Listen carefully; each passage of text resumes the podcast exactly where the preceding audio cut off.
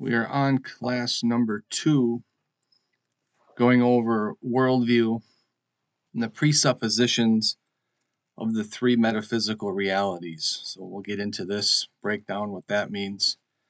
But starting here with a quote by Carl Sagan, he says, The cosmos is all there is, all there was, and all there ever will be. So think of that statement for a second by Carl Sagan. Carl Sagan was a 20th century scientist. I believe he was atheist. And with this comment, what he's saying here is that the universe is all there is. The universe is all that has ever been and ever will be. So basically, what he's saying here is everything that has always been has been material, has been something you could touch. We are physical, everything is physical. So, where does this leave room for God? Where does this leave room for morality? Where does this leave room for meaning?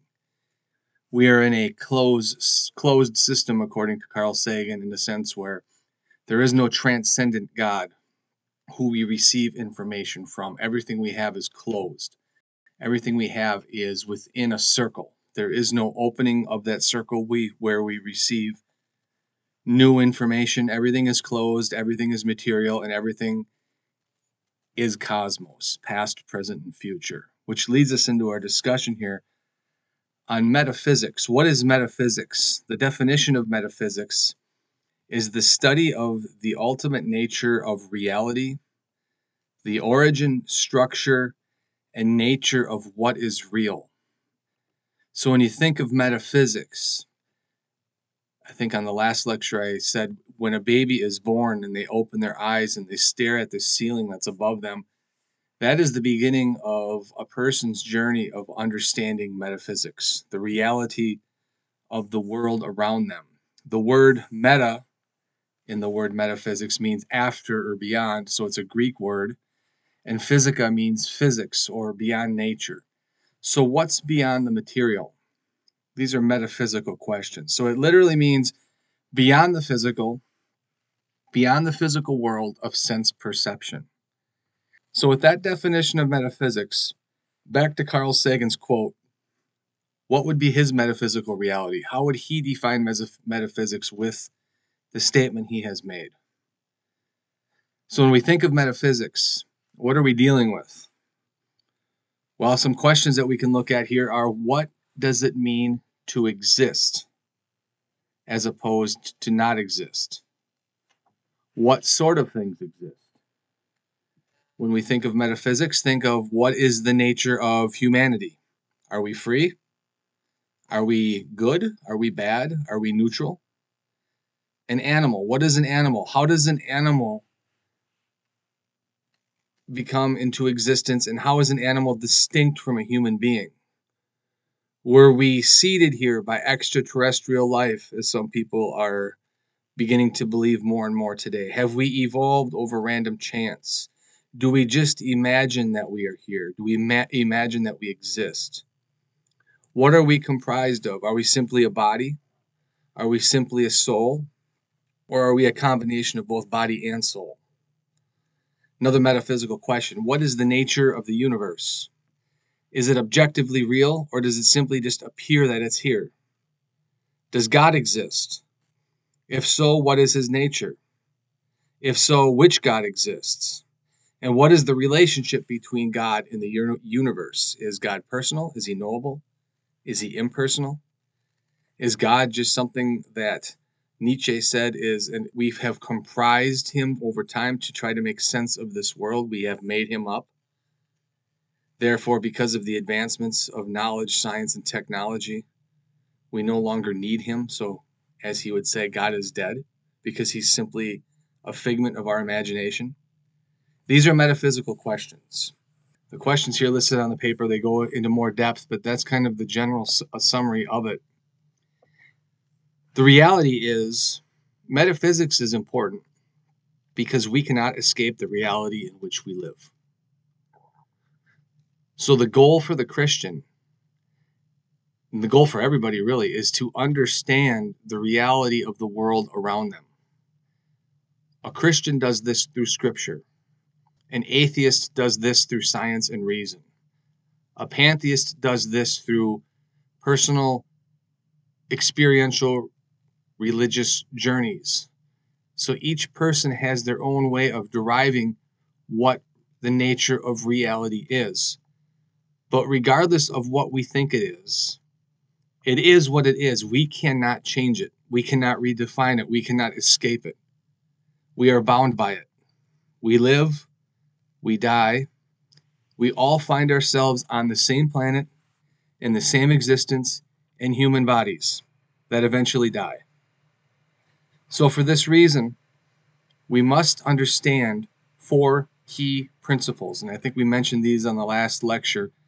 The principle of identity. For metaphysics, who am I? What is a human being?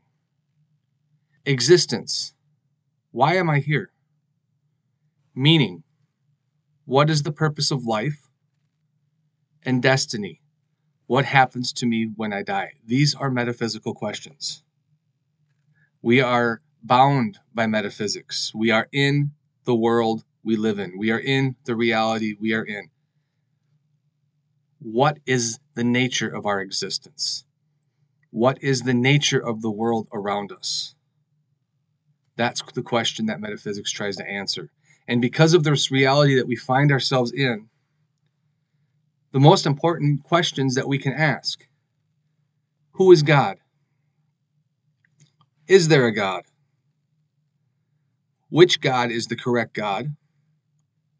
And what does he require of me? Very important questions.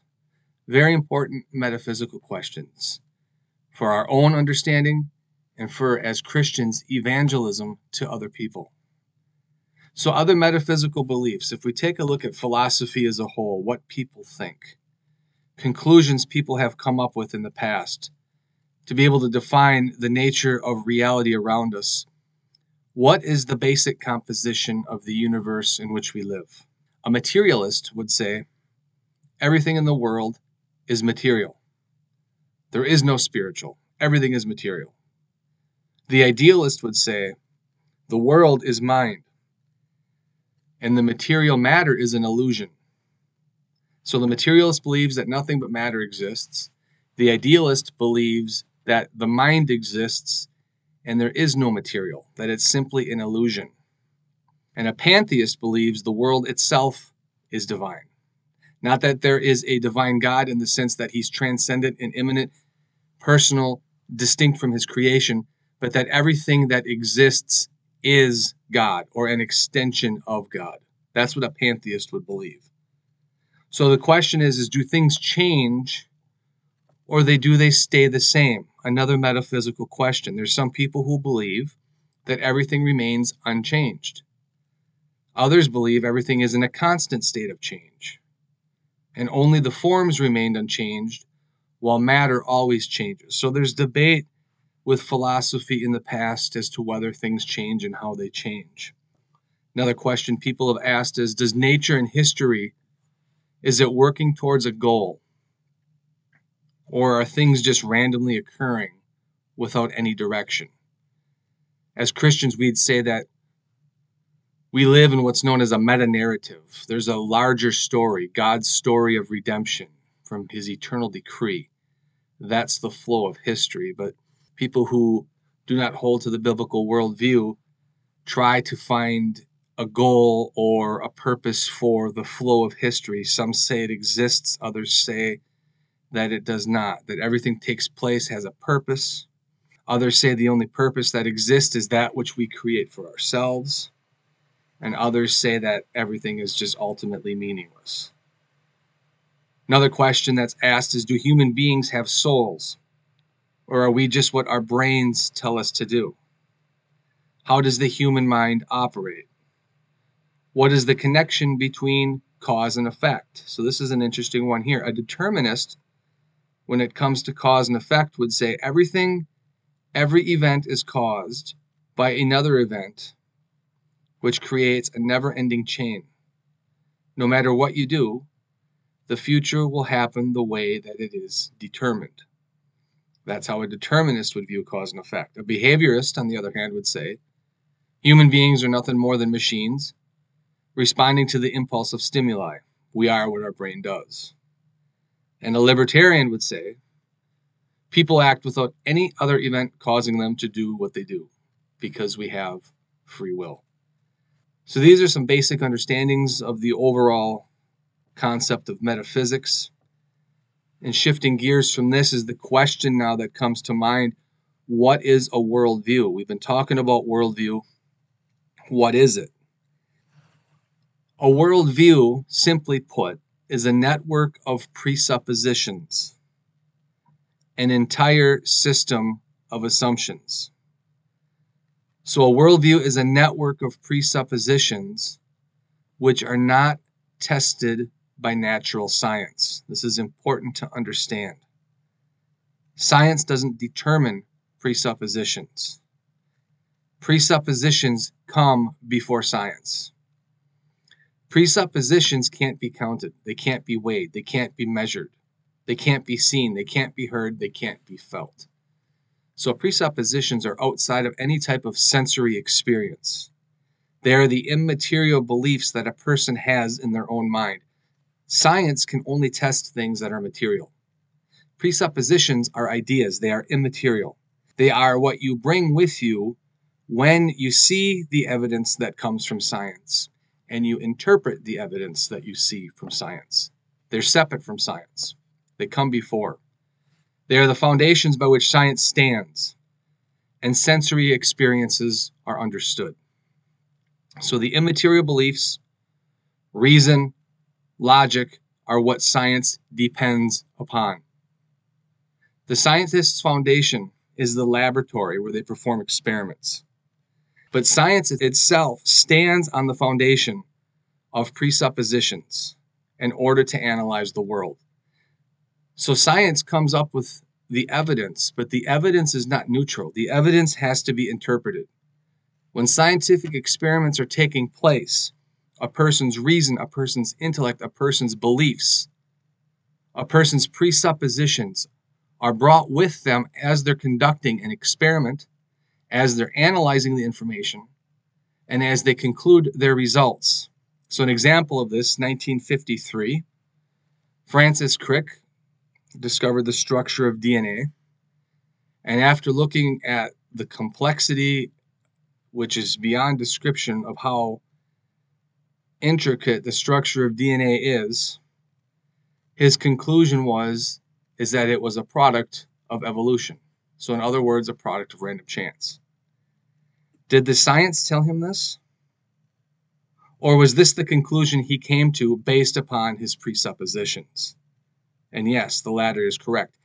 Science didn't tell him that this evolved. This was a conclusion that he derived from the evidence in which he looked at.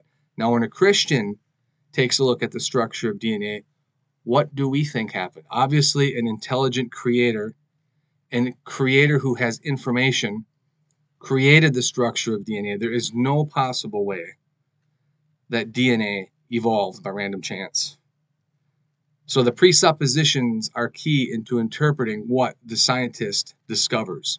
So a worldview then is a network of complex web of numerous beliefs, organized in a system of truth used to make sense of the world around us. The Christian faith itself is a complex system of beliefs.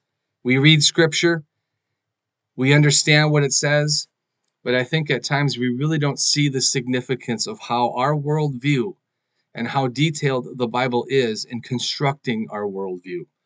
All worldviews have presuppositions they rely upon. These presuppositions are assumptions in which we interpret the facts around us. Francis Crick assumed DNA evolved. Christians assume it was created. Presuppositions are personal commitments. They are the building blocks of the foundation which the worldview rests. So, for the Christian, our presuppositions God exists. The atheist presupposition God doesn't exist. The atheist will say matter is all that exists.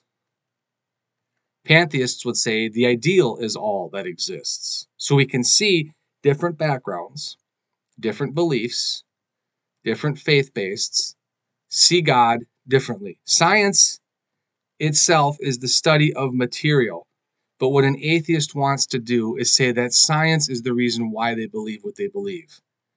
Science cannot prove the existence of God. Science cannot prove the non existence of God. That is a presupposition.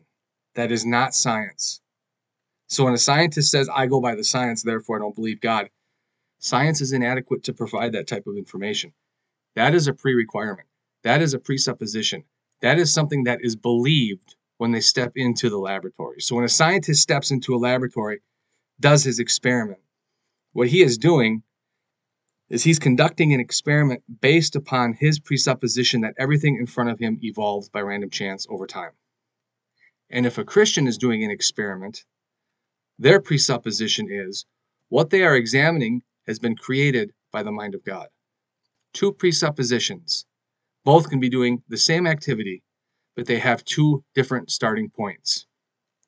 Presuppositions are the starting point by which everything else is interpreted and evaluated. Presuppositions hold the authority in a person's thinking, being treated as what is real. So the presuppositions are the building blocks. These are the non negotiable things. Presuppositions are really what a debate is all about. They're a network in terms of all experience being interpreted. Every person has a framework through which they understand the world. Nobody is neutral.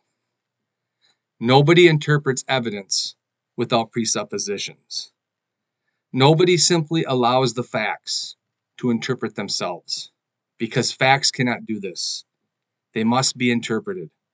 They are ter- interpreted through a lens, the worldview of the individual who is standing over them. Everyone has a way of looking at the world. The most important question a person can ask themselves is Am I starting with the correct presuppositions when I am making sense of the world around me? So, the three starting points that we're going to take a look at now the presuppositions of the three metaphysical worldviews. So, what are the presuppositions of the pantheist? What are the presuppositions of the atheist? What are the presuppositions of those involved in the occult, in Hinduism, in Buddhism? And what are the presuppositions of the biblical Christian? So, starting with the first one, everything that exists came from nothing. So, this is what we refer to as atheism, and they believe in evolution. They believe in the Big Bang, that in the beginning nothing exploded, which created everything that we see. Everything came from an impersonal source. Everything formed over time by random chance. We are nothing more than energy particles, according to this worldview.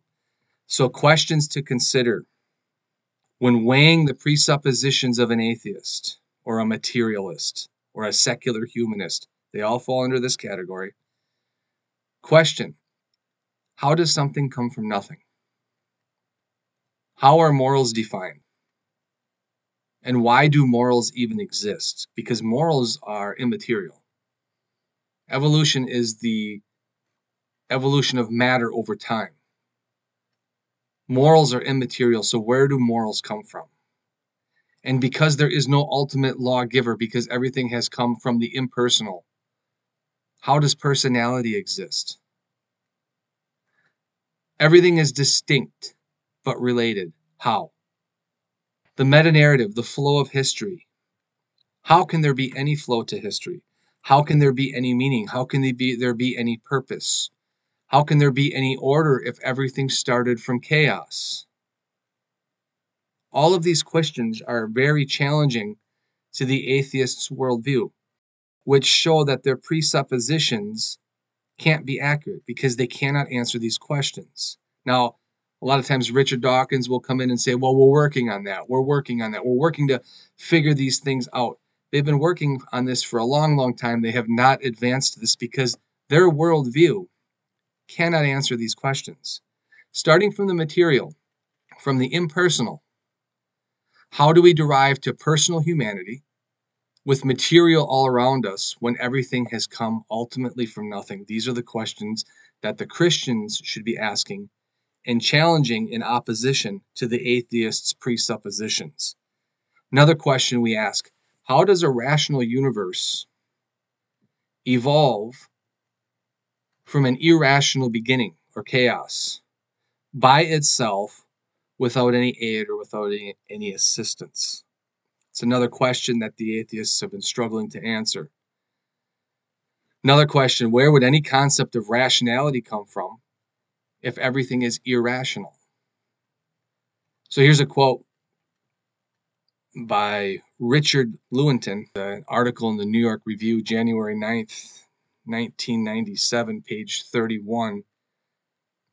So here's the atheist position. Here, let's, when I read this quote, think of all of the metaphysical presuppositions that this individual has and how much of these presuppositions they bring into their everyday life.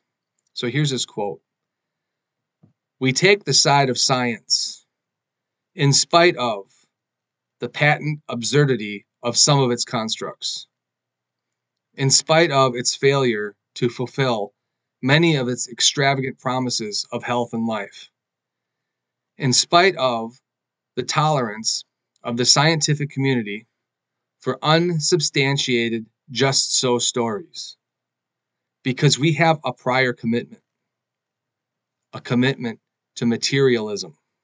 So notice what he's saying here. All of these objections that we just raised in regard to their presuppositions, he's admitting these are rather unanswerable at best. It is not that the methods and institutions of science somehow compel us to accept a material explanation of the phenomenal world. But on the contrary, he says, that we are forced, now listen to this, by our a priori adherence, meaning we are forced by our presuppositions that we bring with us to a material cause to create an apparatus of investigation and a set of concepts that produce material explanation. No matter how counterintuitive, no matter how mystifying to the uninitiated. So, what he's saying here is we are so committed to a material cause. We are so committed to there being no God who created us. We are so committed to everything happening by random chance. We are so committed to our presuppositions, no matter how foolish they are.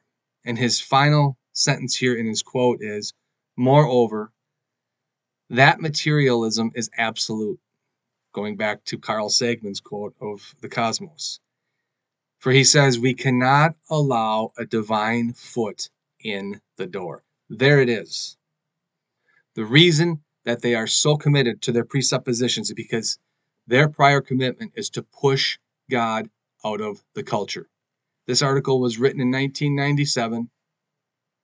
It was very prominent back then. I remember I was in high school then. I remember that. But this has been going on for over 150 years in the United States and in Europe, where Christianity, any concept of God, the biblical worldview, a creator, is being pushed out of mainstream culture. This quote openly admits that their presuppositions cannot answer some of the most basic questions of life. But regardless of how foolish it may seem, they are committed to pushing God out of the culture. So I think what we can see here is there is a bigger agenda than just trying to answer the difficult difficult questions of life. They want God eradicated. So what he's saying here is even if the facts and evidence don't make sense, we have to make sure we do not allow a biblical God into the discussion.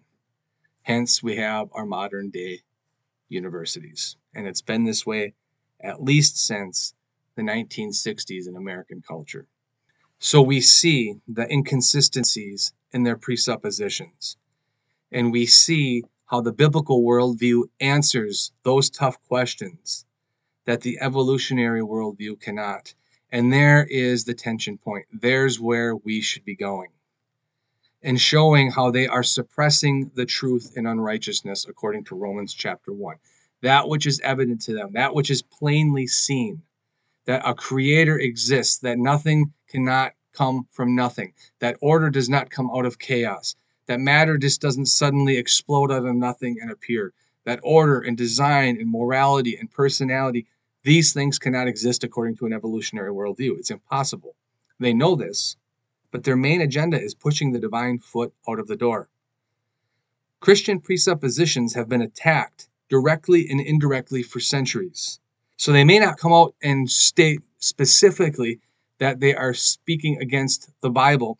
They do so in a very subtle way. They chip away at the stone rather than coming at it with a sledgehammer. For instance, David Hume, his quote Nothing can be more unphilosophical than to be positive or dogmatic on any subject. Think about that.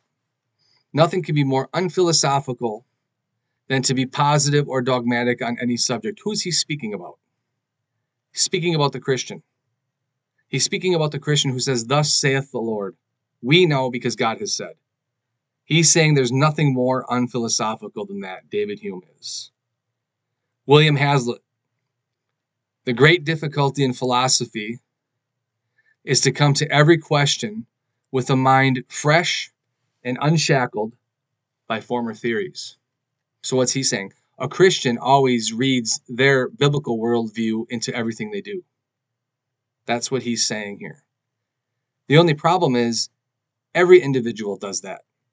Every individual brings their presuppositions and interprets what they see according to their worldview. The Christian's no different. But what they try to do is make the Christian feel guilty for doing this. So we set our presuppositions aside. They don't. If you go into a modern university, they don't set their presuppositions aside at all. Actually, what they do is they force them on you. So there is no neutrality here. We are at war whether we like it or not.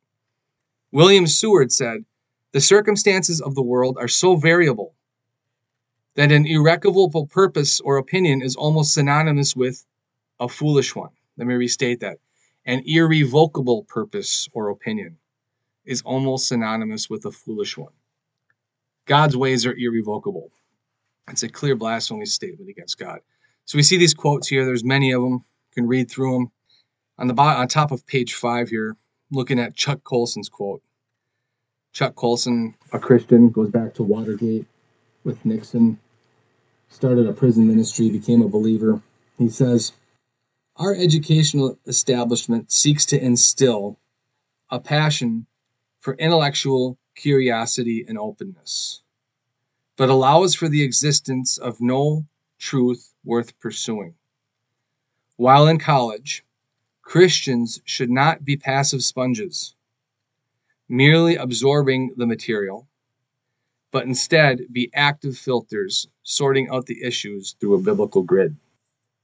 A believer is never to drop their presuppositions. Rather, the Bible says we're tearing down the strongholds of the enemy with weapons of warfare, meaning the Word of God. We're taking every thought captive, everything we see, everything we hear, every thought that enters our mind.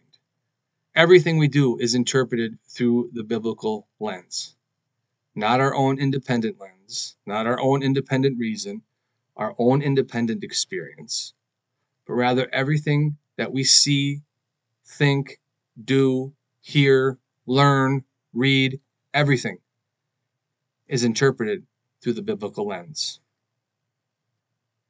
So that's the first worldview, the atheist worldview of materialism, the anti supernatural worldview. The second one is everything that exists had an impersonal beginning.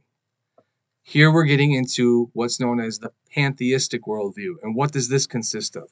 Consists of the New Age, Hinduism, Buddhism, if you read Christian history, the first century, second century, they were battling with Gnosticism. Today you hear of the occult, and there's various forms of the occult. Scientology, it's a Gnostic based cult. The occult also finds itself in Rosicrucianism, all sorts of isms that we see here that fall under pantheism, which teaches everything came from an impersonal source. Everything formed over time by random chance. All matter is illusion. So they do not believe that the material world exists. This is just an illusion. All that exists, according to a pantheist, is mind. So we get idealism. Everything is a mental context. There is no such thing as true objective reality and the context where we all see the world through our own prism. We all think, we all understand of a thing as objective. There are different ways to look at the object. So we all think we have our own objective opinion. But if you have a million different people looking at the same thing, you're going to have a million different opinions. So nobody has the corner of the truth. Every experience you have is happening to you and for you. Whether you are conscious of it or not is up to you. Filters need to be removed. Be still. So, what this worldview teaches is you do not understand your own divinity because you have filters in your mind that block you from seeing the true nature of who you are. The process of removing these filters will allow you to see that you are of the divine essence. You are divine yourself.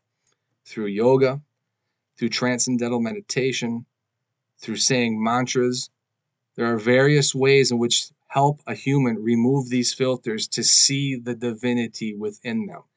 What they want to do, according to the occult, is open up the chakra, the third eye, which is in. Be- if you touch the center of your forehead, you've noticed in India there'll be people who wear those red dots on their forehead. That's the chakra. That's the third eye. That's what they refer to as the awakening, understanding of your own divinity. This is what it teaches. So the U inverse principle. You you are stated clearly your higher self projecting back to you. So when you are enlightened, your higher self is now being projected back to you. Your own sense of divinity becomes understandable. This is your unconscious mind. That's why they call it enlightenment and awakening. You have to awaken your unconscious divinity within you, the lens which you see the world. This has to be experienced, it can't be taught. So your own judgments are based upon your own present lens. Your consciousness needs to be enlightened to see things more clearly. So you don't see things clearly because you don't recognize that you are God. Remember in Genesis 3, this is the same thing that Satan offered Adam and Eve. You shall be like God, knowing good and evil. It's the same lie. Pantheism, Hinduism, the New Age, Buddhism, Gnosticism, the occult, it's the same lie that Satan offered Adam and Eve in the Garden of Eden. It's just repackaged. Questions we are to consider now to this worldview. How do we account for human personality? So, if God is impersonal and we are just an emanation or an extension of God, we can understand how we're all unified because we're all coming from the same source. But where do we account for diversity? If we are all just a simple extension of God, why are we diverse? See, the Christian has the answer because we are all created in God's image, but God is triune the Father, the Son, the Holy Spirit. He's one, but He's three persons. So we have unity, we're all from God. We also have diversity in Christianity because of the Father, the Son, and the Holy Spirit. With pantheism, we all come from the same source. So we should all just simply be the same, but we're not. We're distinct. We're different.